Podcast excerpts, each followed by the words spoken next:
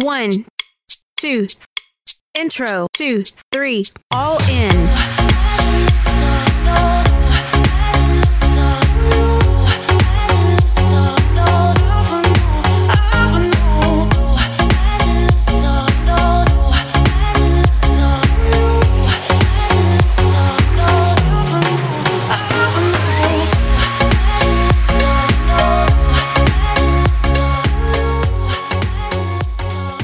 Hey guys, welcome to the very first episode of Strings and Stones.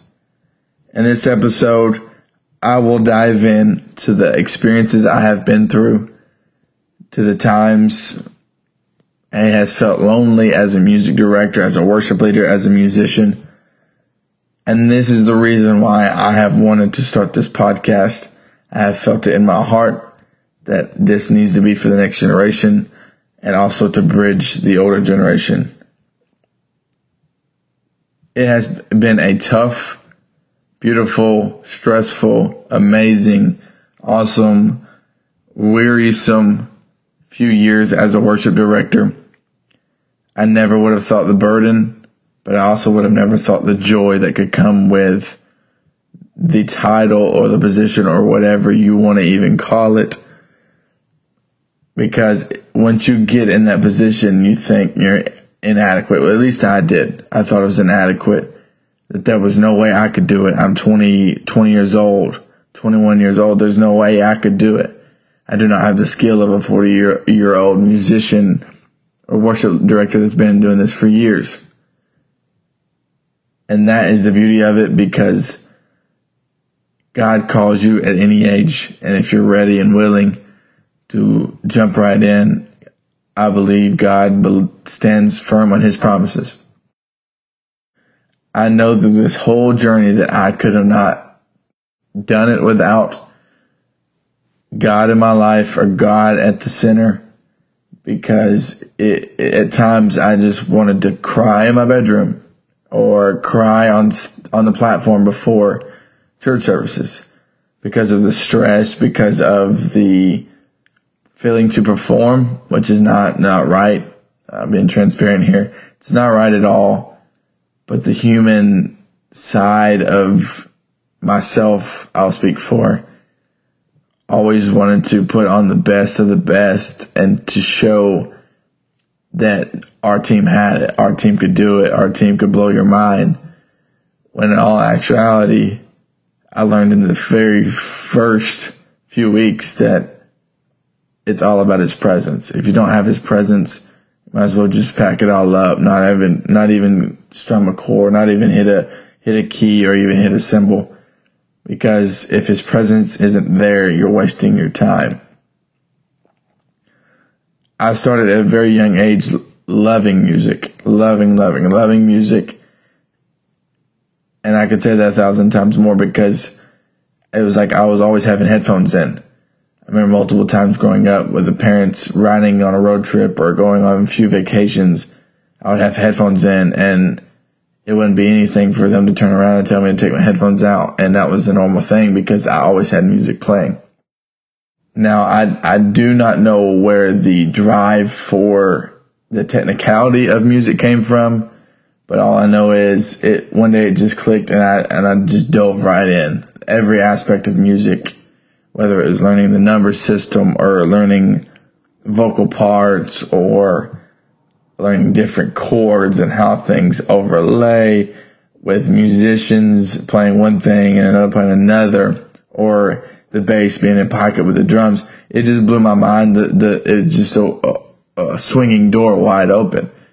And I think that's, I don't think I know that that was the time God was planting seeds in my heart for future things I didn't know about being a music director.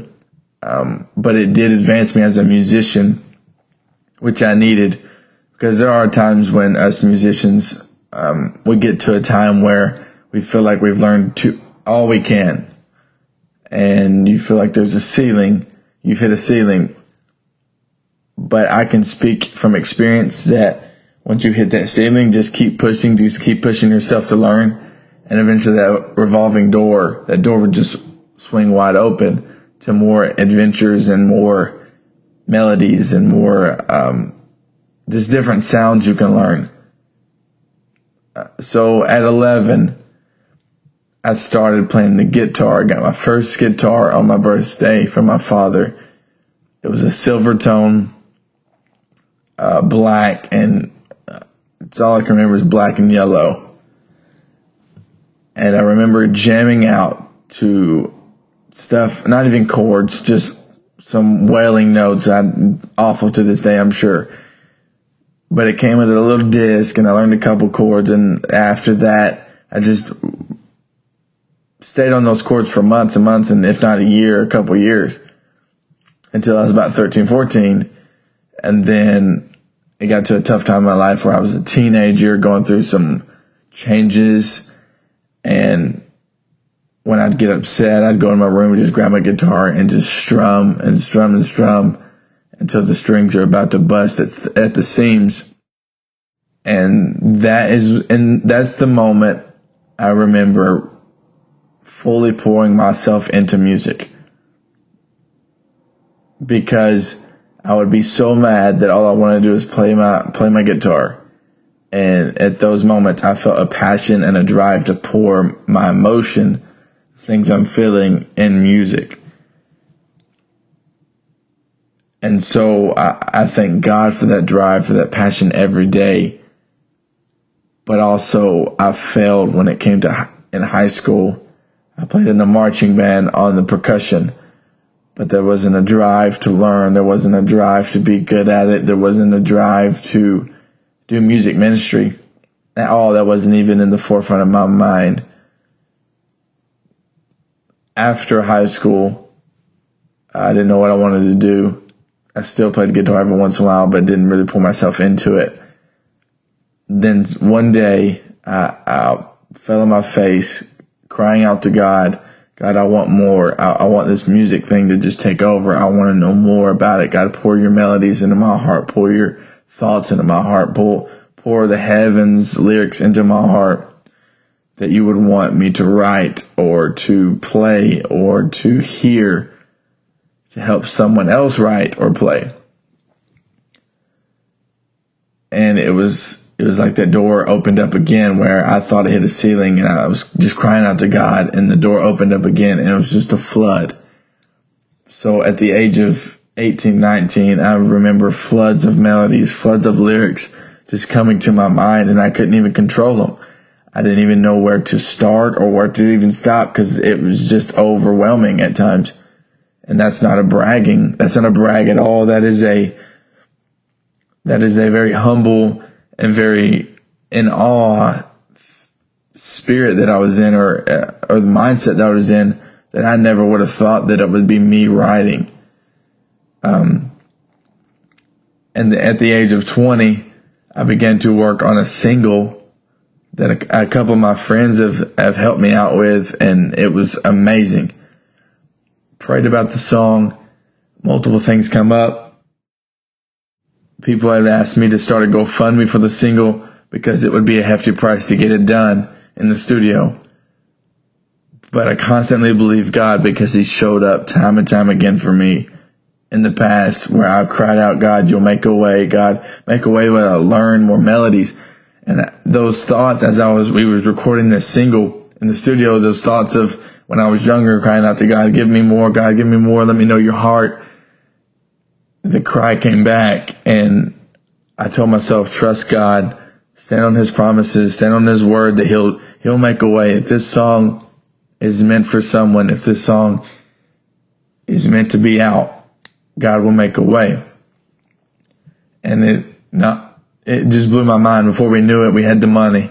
Before we knew it, we, we paid for the stuff we needed to. The studio was paid for. Before we knew it, vocals were done and it was getting an exciting time. And once we released a single, it was like an awesome feeling. And in no way was it prideful. It was a very great responsibility that God had given me and also some friends the lyrics that he had wanted us to speak in the song, and the song is Recover. And that song to this day speaks volumes to me because the things I've been through in my life, the, the struggles that I've been through, the temptations that I've been through, I've always trusted God was going to recover everything that was lost. And whatever I had, I had failed or I had failed God, I knew all I had to do was come back to Him, face in the altar, asking God, please recover me. God, please restore me. And this leads to, at the age of 21, 20, late 20s, 21, taking over a, or being given a music director position or a music director responsibility at a local church, at a, at a family church I grew up in. I, I thought I was ready, comically, thought I was ready because I just released a single or I was ready to release a single just newly.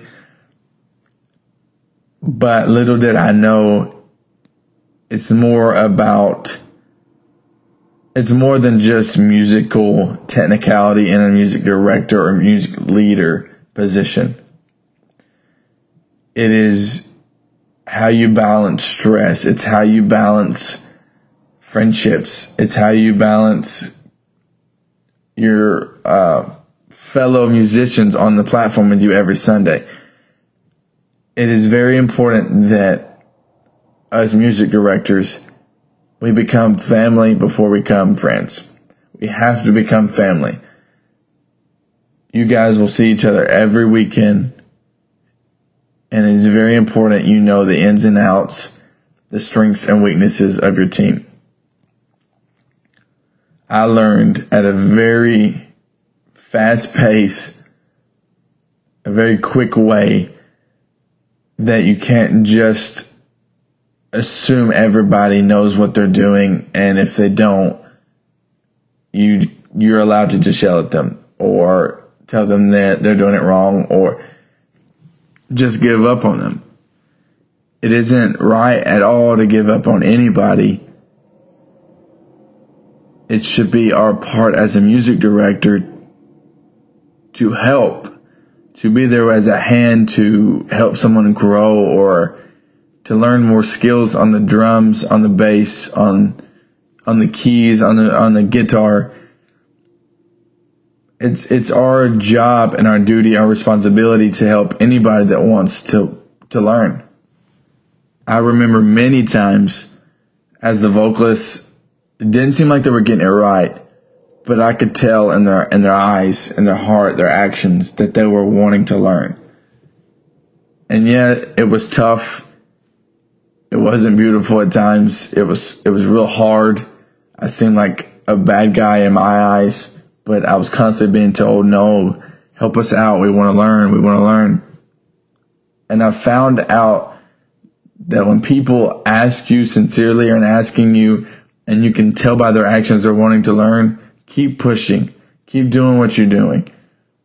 It might seem like an inconvenience, but please change that mindset that it's not an inconvenience it will help you out in the long run.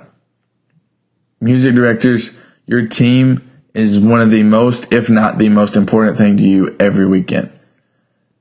Yes, I know I'm going to get some eye rolls from some people that say, no, the presence of God is. Yes, yes, yes. I agree. The presence of God is what we strive for to move in the place.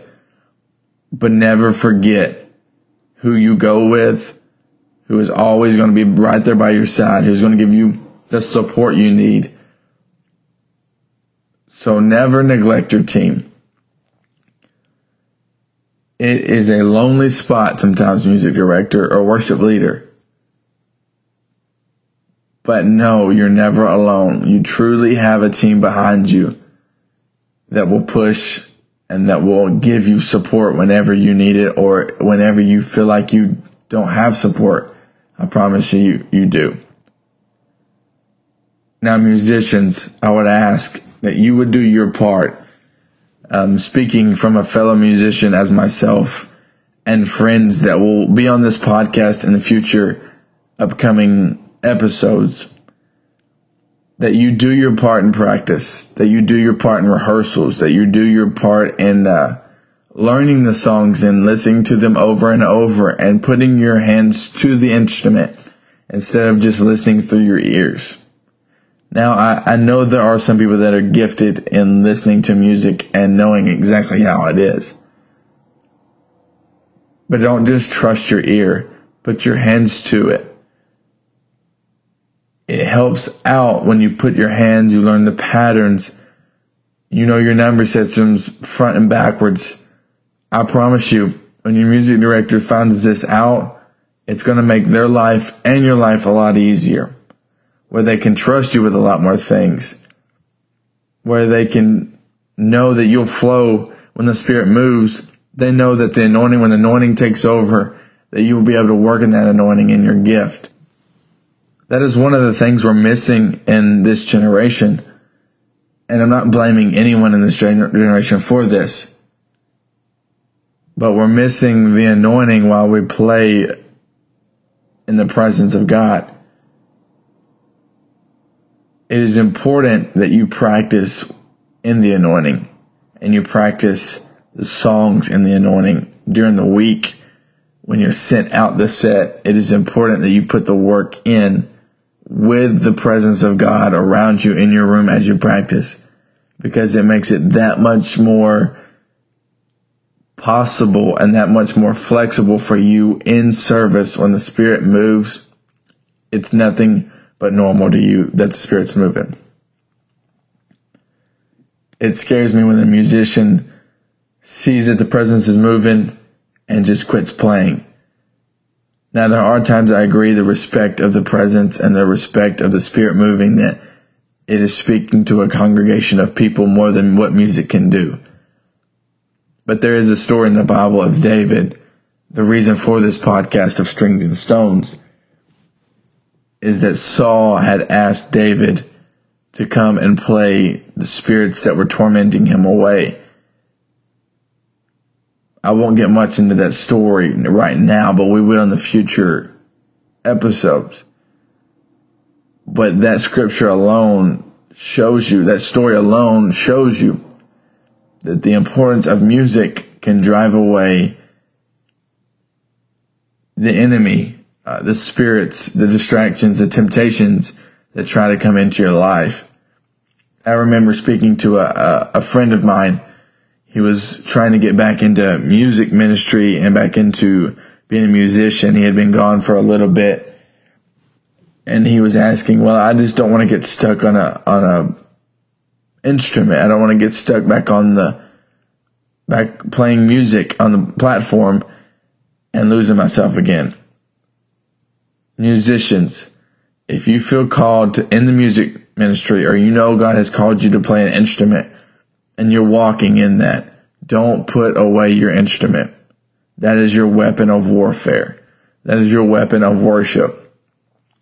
That is what's keeping you tied to the heart of God. I promise you that there is no better way to fight off the enemy in your life than walking in the ministry God's called you to be in. And if that is musicianship and playing in his presence, then stick to it. So I said all that to say this. The reason for this podcast is to help your team, your worship director, your worship leader with practical tools with experiences from former worship directors, worship leaders, and very skilled musicians to show you that you're not alone, but also there is room for improvement. And on the other aspect, that's not so technical, but very, very necessary, is the spiritual side. I will be bringing in former pastors, fellow pastors to talk about the importance of the vision of the church you serve in as a worship director, worship leader, or even a, a musician at your church because all positions, all responsibilities are necessary and carry a great responsibility. Your pastor's voice is very important. The vision of the house is very important for worship teams Because if we're putting out the, in the congregation on every Sunday or every Wednesday or whatever your weekday services are, we're putting out the opposite of the vision of the house, uh, the opposite of the vision of the pastor. I would beg that you find the vision and the voice of your pastor because when the voice of the pastor and the voice of the worship team combined and make a beautiful melody, the church grows the church booms. The ceilings, the walls can't contain the growth because it's it's scriptural, it's truth that God moves in unity. And so as well as we will give you practical tools, but we will also give you a spiritual aspect to follow or even just experiences that some pastors, some worship leaders have in the spiritual part. So if you know a worship director worship leader or musician that would love to hear this type of podcast, please send them a link, uh, get them interested in this. Or if you're a director or a leader or a musician yourself, please lend your ear to every word of every episode.